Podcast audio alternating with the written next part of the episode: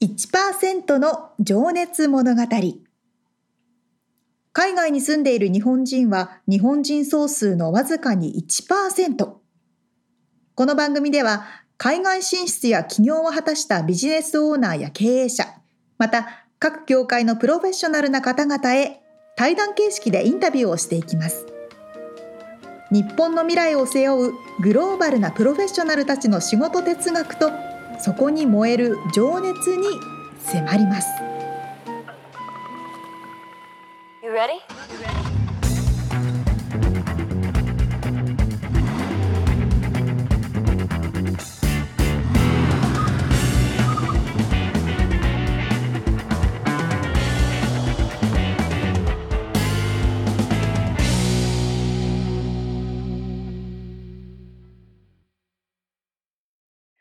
んにちは。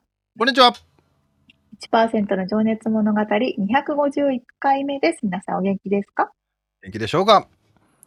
えー、先週ね、チャット GPT の話してたんですけど、うん、あのー、ちょっとまたそれ絡みになっちゃうかもしれないんですが、最近ちょっと面白いなと思って聞いたことで、うんうん、あのー、ジョブタイトルってね、あるじゃないですか。CEO とか、はいはい。えーチーフエグゼクティブオフィサーだったり、はいはい。CTO ですか？チーフチーフテクニカルとか CFO とかねファイナンシャルとか。うんうん。でその新しいやつが出ますっていう出て出てきてるみたいな。知らない。ちょっと想像してみてよ。なんかゲスってみてよ。ゲスって。CF、CFO は、あの、経理的なものをね、司る人で、COO はオペレーションを司るでしょ、うんうんでね、CEO はもう社長さんでトップ。はい。えー、でも、テクノロジー系とか、CTO。C, C なんとか O ですよ。そう。CTO はテクニカルオフィサーかいるのか。うん、いるよ。ああとなんだろうな、最近のやっぱりジェネレーションで言うと、うん、えっと、コンプライアンスだから CCO。あチーフコンプライアンスオフィサー。ありそう。ありそう。うん。え、何ですか？あと CMO みたいな人もいるよね。チーフモチベーショナルオフィサーみたいな人ね。なんでもありじゃないですか、まあ何でもありなんだけど。で、まあ俺がちょっと面白いなと思ったのが、えー、CAIO。ちょっと反則気味だけど。AI、ちょっと、ちょっと長いな AI オフィサー。AI。チーフ AI オフィサー。そう。これでもさ、Google も何、まあ、チャット GPT もそうだけど、マイクロソフト、うん、まあ、アップルもね、多分 AI は今、多分準備してやってると思うんだけど、まあ、どこもだからさ、AI を使って、まあ、チャットボットを作ってみたりとかさ、あの、大企業はもう完全になってるわけじゃない。あのもうサービスの中に導入されてきてて。そうですね。でその時にこの AI のこの倫理観っていうかさこのどこまでやらせるかとかどっからどこまでは人間がやるべきかとかこここまでいくと暴走しちゃうよとかさ多分その辺を管理する人が CAIO っていうタイトル。の 人が出てきてるらしくておもろいなと思って。絶対必要だろうな。ねえ、でもそれの、その人のさじ加減というかまあ、センスで、ねやっぱりこの AI が、と、この人間の、なんつうの、快適な、なんつうの、この、共同生活？ってなるとさ、すごい重要な役割になってくるよね。これから自動運転とかさそう、ね、いろんなものがこの生活の中に入ってくるときに。とそれこそプレゼンとか作るときすごい使えるからいっぱい使うんですけど、うん、これやっぱ今著作権とかってあんまりそうそうそうそう。ねあの法律がないけれども、それも整備していかなきゃいけなくなるしとかね、そうそのだから倫理観だよね。この人間でその AI がによって人間が傷つくとか仕事を奪われるっていうのも話もあるけど、うん、その辺をこうどうやってこう回避回避というかなんつうかねお互いにとってより良いものを考えていくっておこれも奥深いなと思いながらね。確かにね、そうですね。そうだからね今からあの新しい仕事としてこの CAIO を目指すっていうのが ありなんじゃないかなと面白いと思いますね。いやいや面白いよね間違いなく必要になってくる。まあ片やラーメンコンサルタントもねこの地に足がついたこのそうですね。新しいジョブでもありますけどもという感じで流れに乗っていきましょうか行きましょう。ということで、インタビューに行きますね。は いはい、一人の方のインタビューを4回に分けてお届けしているこの1%の情熱物語ですが、今回はですね、今、みちさんがおっしゃった、ラーメンコンサルタントとしてご活躍されています、太田健一さんのインタビューの3回目です。はいちょっとごめん今なんかラーメンコンサルタント以外にもいろんなコンサルタントできるよねって今ふと思っちゃいました。うんまあ、すいません間違いなく。まあいいや、ちょっとまたこれ別 別の機会にしましょうかね。はい、すいません。えーということで、えーラーメンコンサルタントの太田さんですね。えー前回までが、なので、ラーメンコンサルタントになるまでの経緯ですよね。えーアメリカに来たきっかけとか、ビザが切れて日本にいた時のこの素晴らしい出会いですかね。ラーメン学校行ってた時の。とかって話を聞いてたんですけど、今回はその仕事の掘り下げだったり、えーまあ、ラーメンの奥深さみたいな話を掘り下げて伺っております。では、聞いていただきましょう。はい。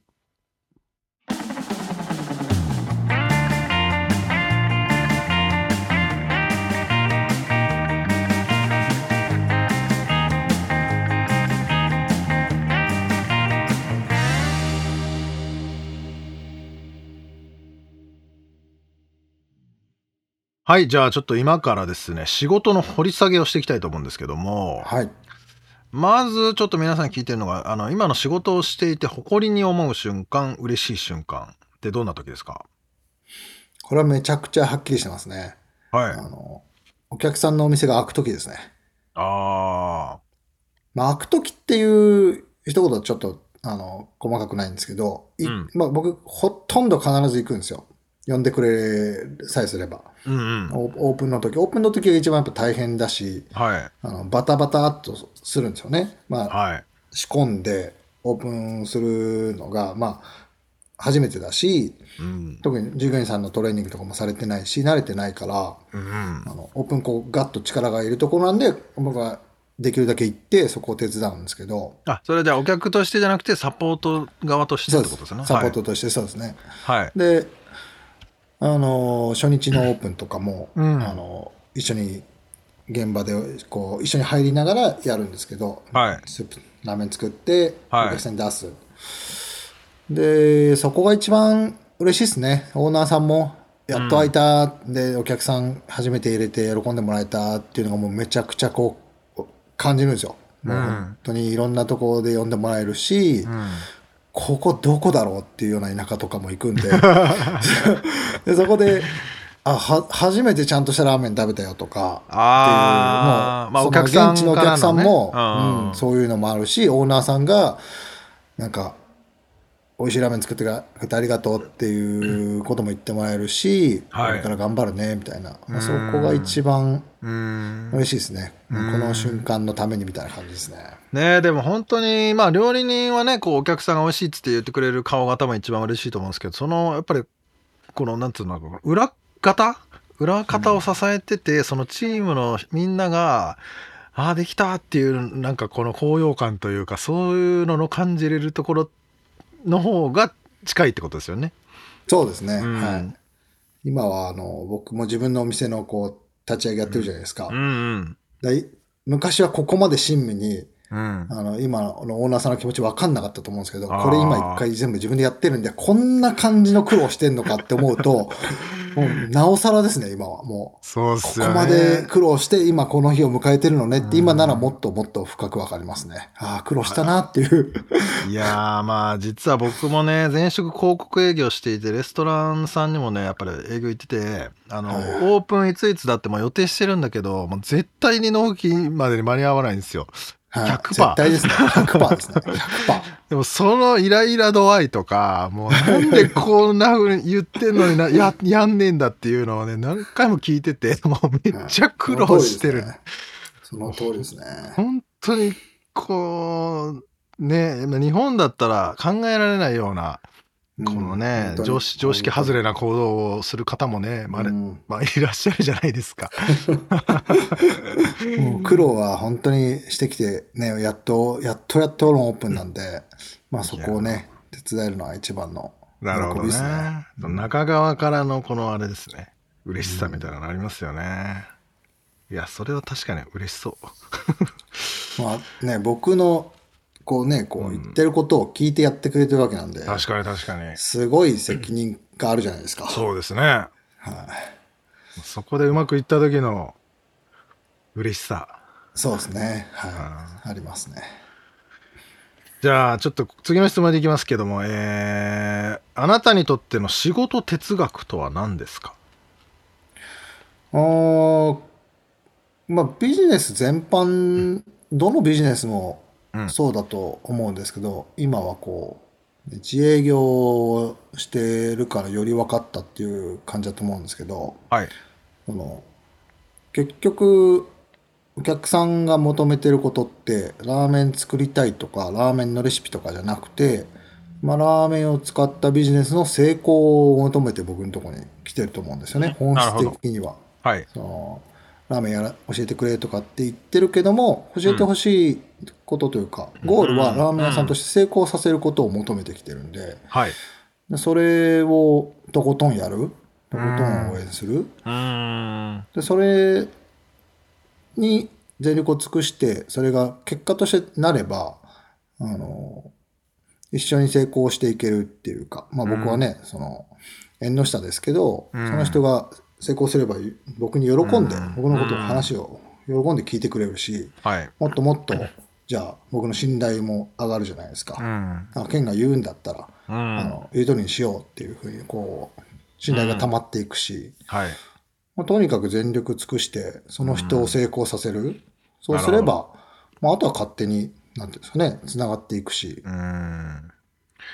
そうですよね。まあ本当にでかい会社じゃなければ、ね、夫婦でやりますとかっていうんだったら、本当にもう夢を叶えるみたいなののバックアップみたいに近いですもんね。そうですね、せうん。その分責任もねありますけど、ままあ、どのビジネスにしてもお客さんが本当にあうん。何を求めてきてるのか、まあ、広告もね言ってましたけど、うん。広告を出したいがゴールじゃないじゃないですか。売り上げをそれによって上げたい。っていうことがうんゴールだから、まうん。あ、そこの部分がうん。あの成功になればというかその成果を出すことに全力を尽くす。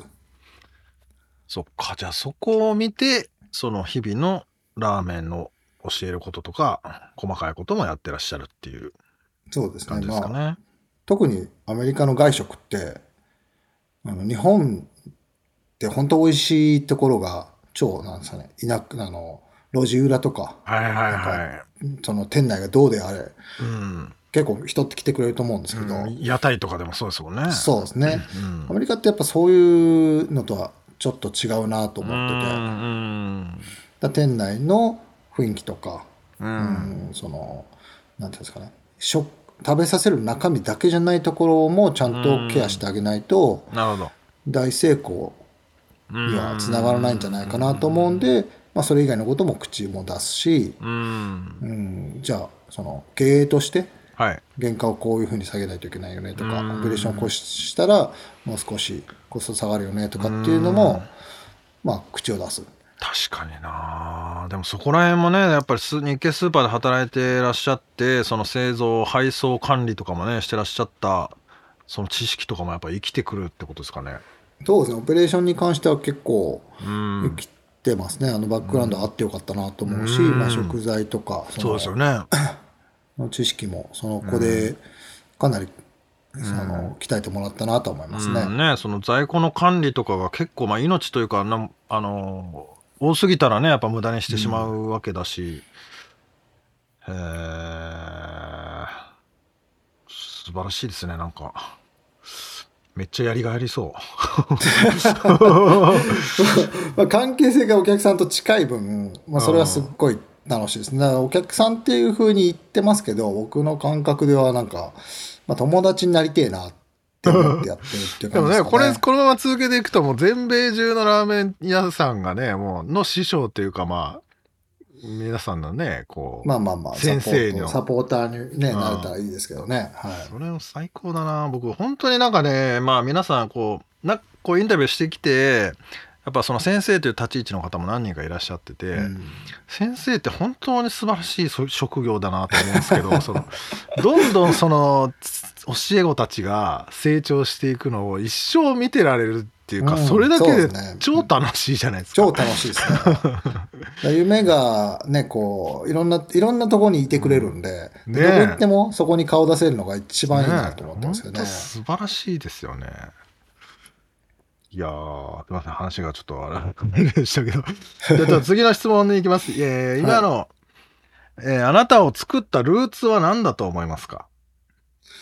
まあ、これちょっとさっきもね、触れましたけど、はい。僕の日本での餃子屋さんの開業、うん。まあ、ビザ落ちた時の、にできた仲間たちが、まあ、僕の開業を支えてくれて、で、その時に受けた、やっぱり、あー影響が、今。の、まあ、僕のビジネスの根幹になってると思うし、やってることの、うん、ベースですよね。ああなりたいなというか、うん、あそのの活動が、うん。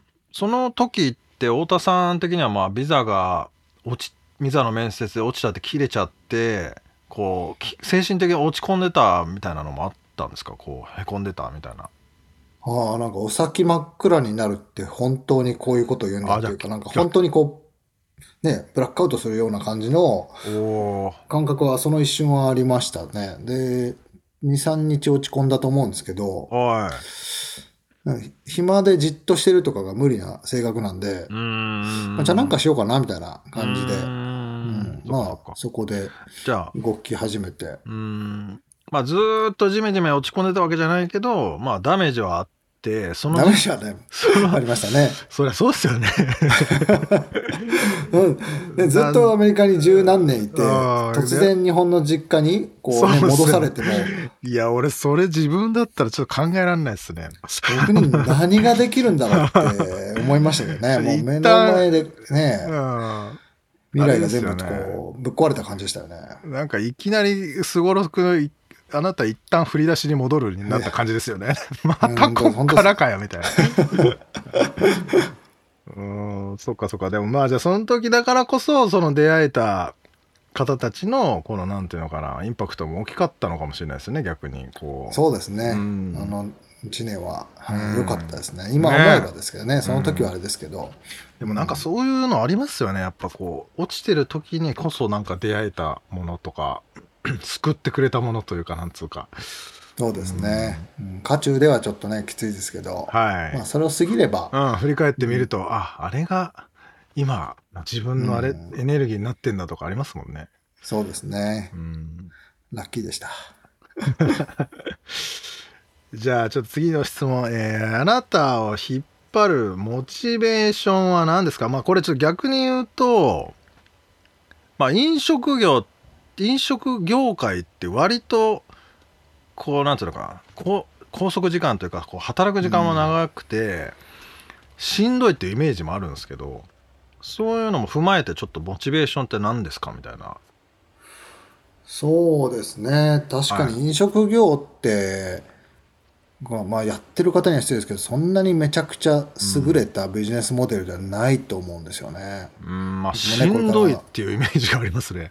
やろうとしてますけうんど、それはありますね。でも、やっぱり、うん、自分のね、美味しいと思うラーメン作って出して、うん。ね、お客さん喜んで、こう、並んでくれてっていうのは、まあ、最高に嬉しいは嬉しいですよね。うん。でそれに関われて、まあ僕はね、その、立ち上げの時はめちゃくちゃ、もうなんずっとね、働きますけど、そこでこう、パスして戻ってきてしまうんで、それをずっとやる、うん。ね、人たちは本当にすごいなと思いますし、うんそっかそっか。まあじゃあ先ほどのその喜びとかをやっぱり感じれるのがモチベーションになってるっていう。あと純粋にラーメン作りは、これはわわからないかもしれないですけど、うん。めっちゃ面白いです。奥が深いってことですか？奥深いですね。奥深あい。うん、これはラーメン屋の肌感覚かもしれないですけど、ラーメン作ってるだけで楽しいですよ。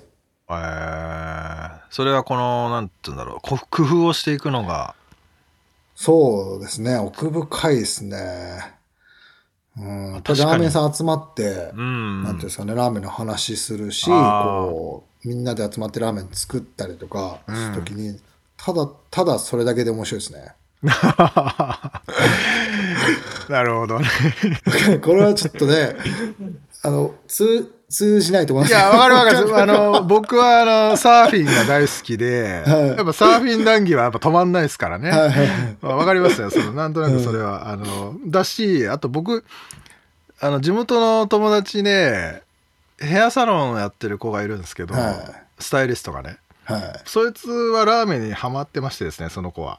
彼は。はいあの、そのスタイリストのやよりラーメンを作ってる動画の方が めちゃくちゃ気合入ってる感じありますもんね。ラーメンにそういうところあるんですよ。もうど奥深い。けまあ奥深い。無限の組み合わせがあるし、そうですよね麺にしろ、スープにしろ、そう味にしろ。うん。まあ、新しいものをね、まあ、混ぜそばにしても、こう、そうですねなんていうか、こう、奥深さやっぱありますよね。うん。うん。面白い食べ物なんですよ、本当に。確かにね。まあ趣味ですね。まあ仕事趣味ですから、ラーメンもそれに、ラーメンでよかったなと思ってやってますからね。ああ。ちなみにこのラーメンの真髄っていうか、こうなんつうんだろうな。なんかその、ラーメン哲学みたいなものはあるんですか？太田さんの中での、この、ラーメンってのは、ああ、いや、難しいですけどね。なんかこう、押し付けはないし、僕、だから生徒さんが何やりたいって言っても、はい。じゃあそういう感じにしようかって、なんて、これだ、これをやんなきゃいけないみたいなことはしないんですけど、うん。こう太田さんの中での、ここの、ここのラーメンは、やっぱ、一番とかもしくはなんかあれば、聞きたいなと思っちゃったんですけどいっぱいありますけどね。でも、LA とかもすごい美味しいラーメン増えたと思うんですよね。やっぱりそう僕の選択肢は日本から来たお店とかになっちゃいますけど、うん。あのパサデナにある豚骨ラーメンの辰野屋さんとかベニスにあるベニスラーメンとか、まあ、辻田さんだってすっごい美味しいし、はい。うん、ああいうふうにやっぱり僕らの日本人の感覚でうまいとこうんろは流行ってると思うんですよ。うん。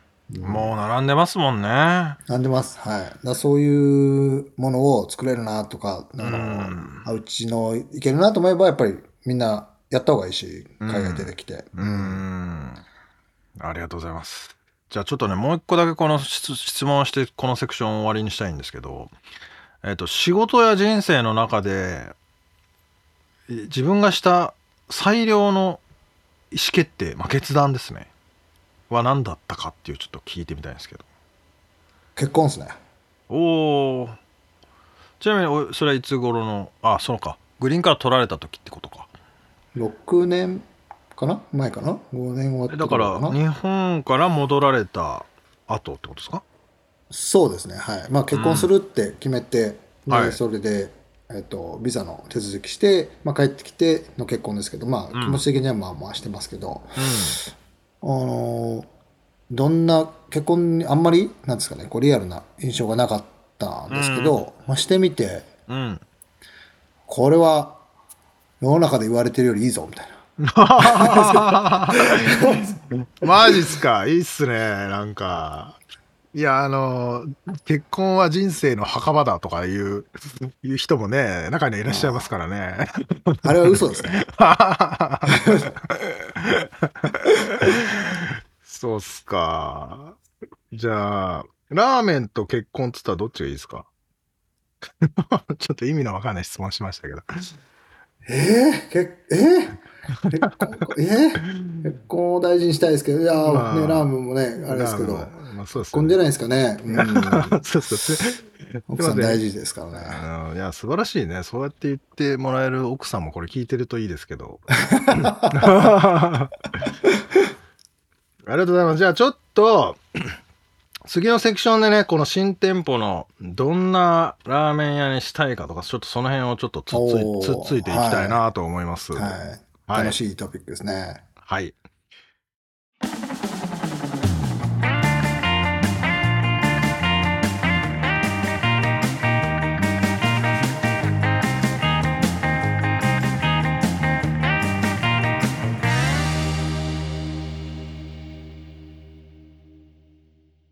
いや、でも本当に納期が間に合ったなんてとこ聞いたことなくないですか？あのーまあちょっとね日本の方は想像し日本にいる方はね想像しりがたいかもしれないんですけどうん。納期を守ってくれるとびっくりするぐらいのあのー上あれなんですよね。なんて言えばいいんですか。ね。そうなんですよ。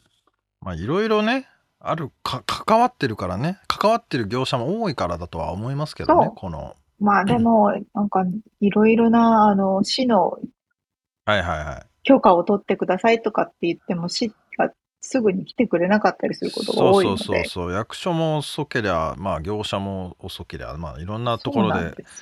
こうね連鎖反応をしていて、そうなんでございますよ。うんまあただそうは言ってもなんかもう別に間に合わな間に合わせようみたいな感じはもうなくなっちゃってるよね。別に俺の責任じゃねえしみたいな感じがもそう。多々ありますけどもそうなんでございますよ。そういう国なんですけどねアメリカっていうのはね。そういう中でね、自分のお店を開いていって、うんすごい大変なことですよね。ねえでも本当に太田さんもおっしゃってましたがやっぱこのオーナーさんの苦労がもう身に染みて今は分かっていますっていうふうに言ってましたけど本当そうですまあ僕もねだからちょっと話出たかも分からないけど広告営業してる時にやっぱりレストランもういついつにオープン予定なんですって言ってじゃあそろそろ広告の話しましょうかとかまあ求人が先に広告出したいからさスタッフを先に入れときたいからでそういう広告の話をしていくんだけどもうそろそろオープンするからもうお店のメニューとかも載せてっていいんじゃないかなみたいな話をしていくんだけどもまあ開かないっていうねうんそう。そうなんですよねい。つって感じでこちらもねハラハラハラハラしてくるんだよねこれも開かないパターンなんかなみたいな。うんしかもねその人材を入れてさもうシェフが決まって、スタッフ決まってっつってもお店開かないからもういやー家賃だけじゃないんだよねそこに金かかってくるのが。うんすごいですってね。なるともうほんと大変だよね。その通り。まあその反面成功するとインパクトはでかいということはちょっとここでフォローを入れとかないといけないですけどそう、本当その通りですね。うんそんな大変だからこそみんなができるわけじゃないから。そうなんですよね。まあ、だから言うと参入障壁が割と高いかもしれないけどね。そのあらゆる問題に対処ししていかなければいけない。まあそこを手伝ってくれるのが太田さんの仕事なんで、まあ、そこをだから 素晴らしい。太田さんに任せればいいっていうことなんですけど。そうですねうん。そうなんですよ。だから本当これだからめちゃくちゃ大事なポジションだなそう思うと。そうですね。だってやね日本からアメリカやるぞって言って出てきてもさそもそもまず言葉の問題がもあってでしかもそうそうそうそう。ねそこで文句言ってもなんか全然感覚が違うわけでさあのはいやれって言ってもねまあやっぱそこを代わりに対応してくれるっていうのはだいぶでかいよね。確かにうんですね。いや、あと最後に結婚はいいって言ってたのはねえ、なんか、とあれ、すごいとっても素敵ですね素敵な話が。どうですか、みつさんはその話を聞いて、やっぱそう、男性からはどうなんですか？いやーここはコメントを控えようかと思いますけど。いやでもね 全然あのいや俺も結婚してよかったなって思ってますよ。うん。うん、とってもやっぱりねあの自分じゃないものを持ってる人と一緒にいるっていうのは楽しいしね。こう、まあ、とにかくだから楽しいよね。一人だやっぱ辛いよね。今は一人なんだけど俺今。あのあの。そうね、一人だとね。隣にいてくれるっていうのはやっぱだいぶでかいよね。うんそうですね。うん。うん。いいですね。素敵ですよね。ね。いや、ほんと、新店舗のが楽しみになりますけども、ただカンザスまでちょっと遠いぞっていうね。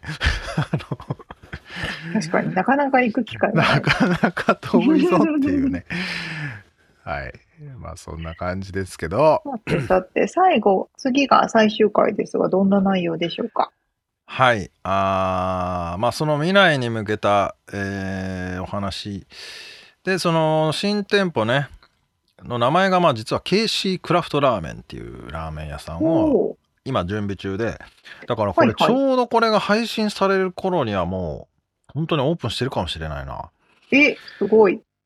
うん。で、ウェブサイトもすでにあるのでリンクを貼っときますので、いいですね。万が一カンザスに住んでこれを聞いてる人がいれば、あの、うん。ただただ万が一っていうのもあれだけど、あの。言ってもらえたらと思いますし、まあ、あとはそのねその後の今はまずその新しい店舗のオープンにフォーカスしていらっしゃるってことですけどその後もね、結構大きなことを考えていらっしゃっておおいいですね。頼もしいなという感じなんですけどもいいですね。うん、あとは、えー思い出の曲とエピソードを聞いたんだが、えーそれよりもねおすすめの本がね面白そうなんだのを紹介してもらったり、で最後にいいですえー思い出の一杯っていうのをねちょっとう聞いちゃっております。思いその思い出のあるラーメンですね。ラーメンの話なんでね。ああああ、そうそう。ラーメンですよね ラ。ーメンの話ですよ。そうでした、そうでした。はいはいはい。いっぱい違いでした。うんはい。そんな感じですかね、来週は。はい。ではでは楽しみにしております。はい。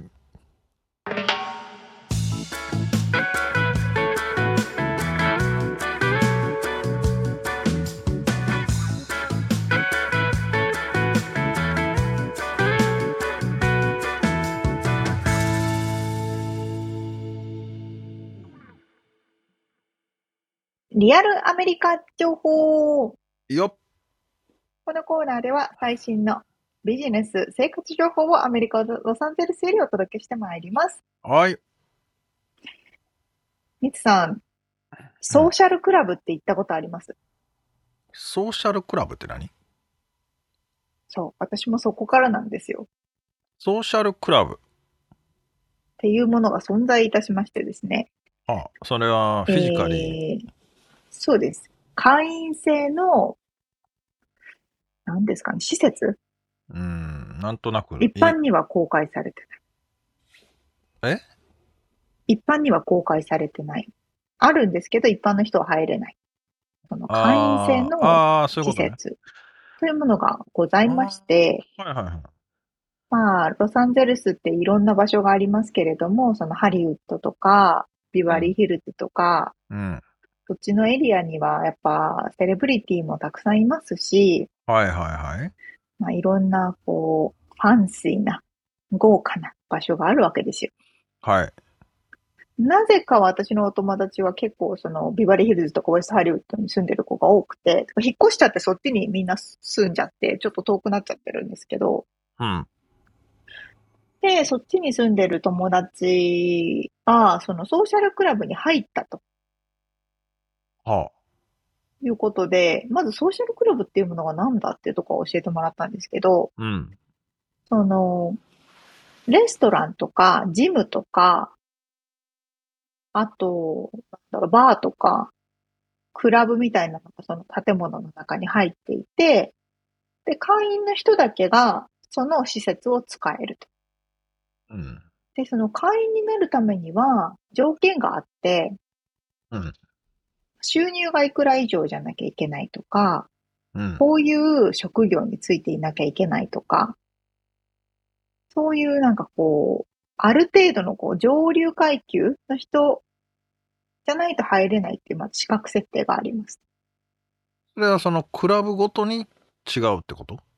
ね。そうそう、きクラブごとに違って、うんなんかいろんなとこにそういうのがあるみたいなんですけど、はで、さらにその入るためには、まず書類審査があって、その後に面接があって、で、面接を通んないと、その会員になれない。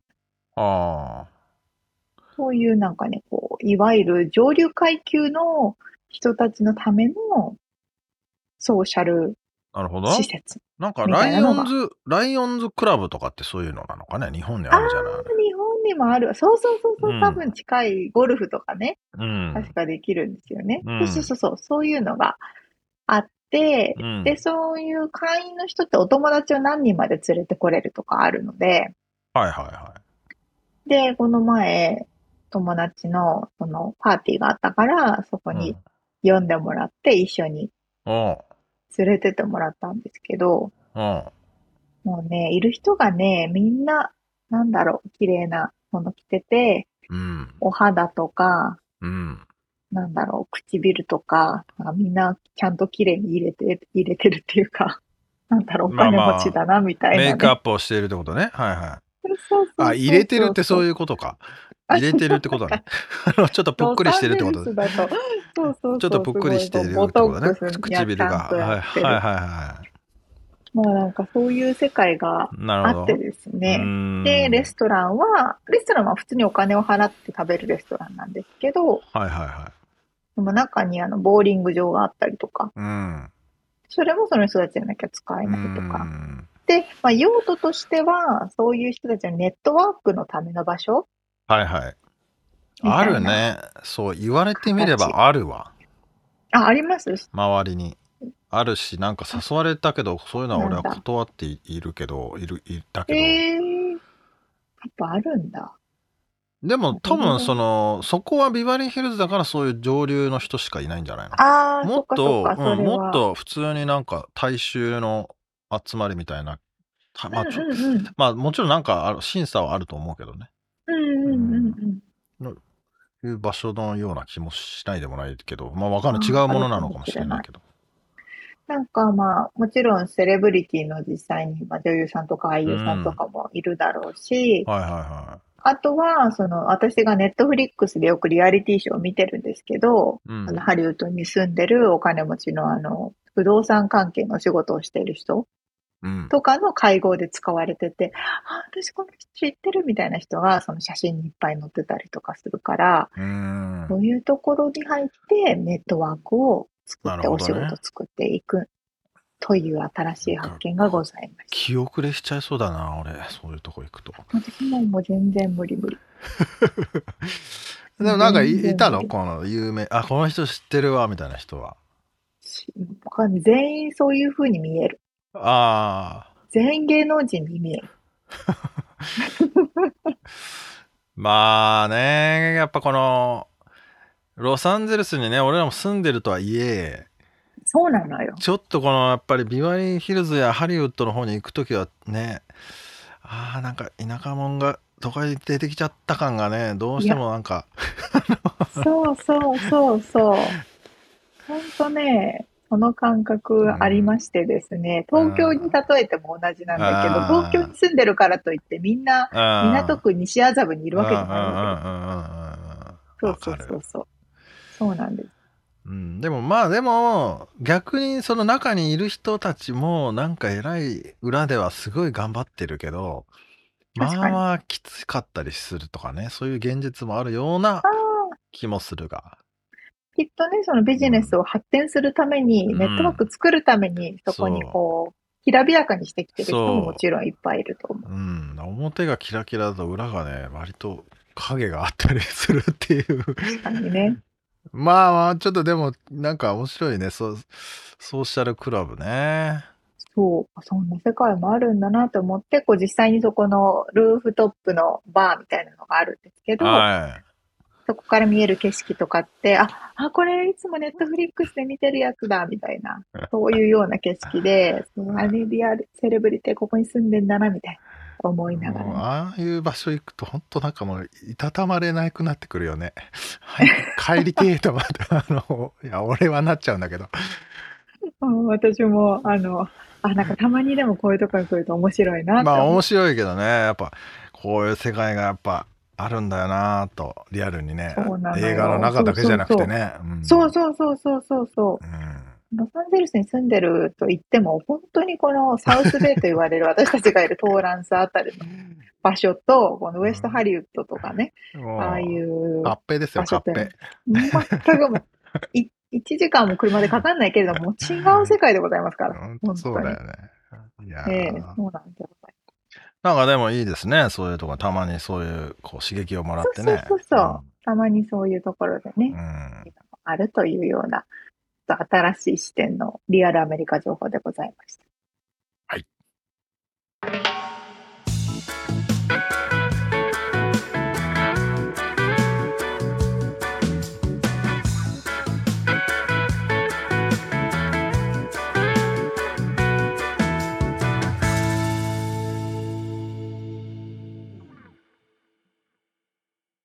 はいはい。では、締めのコーナーです。質問。はいお願いします。が、うん。好きな、うん。音とか空間ってありますか？な、音と空間？私じゃあ先に答えを言うと、うん、答えがあって、私はあの、雨の音ってすごい好きで。ああ、確かにね。そう、ロサンゼルスにいると、まあ、最近雨降ってますけど、全然雨降らないじゃないですか。うん、そうすると、雨の音を聞く機会がね、そうそうないわけですよ。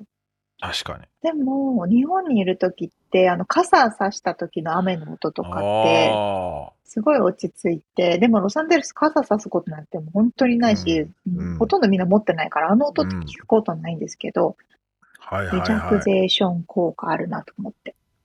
確かにそういうアプリでさ、リラクゼーションの音で雨の音があるもんね。うん、ありますね。いやー、懐かしいな、なんかそういう雨の中、雨の音を聞きながら本、読書をするとかね、いい時間だよね。いいですね。そうそうそう、ありますよね。紅茶だかなんか飲みながらさ、こう。おしゃれやな。おしゃれやな。なるほど。いいですね。なんか、みつさん、そういうのってあります？っていう。まあでもね、やっぱり、あの、海の上ですかね。なるほど、そっか。まずね、音がしなくなる。この、外、ま、街の中の騒音というか、なんかあるんだ、車のうーんって走ってるやつとか、うん、そうですね。あのそういうのが全くなくなるのね。特に早朝とかの海の沖の方に行くとね。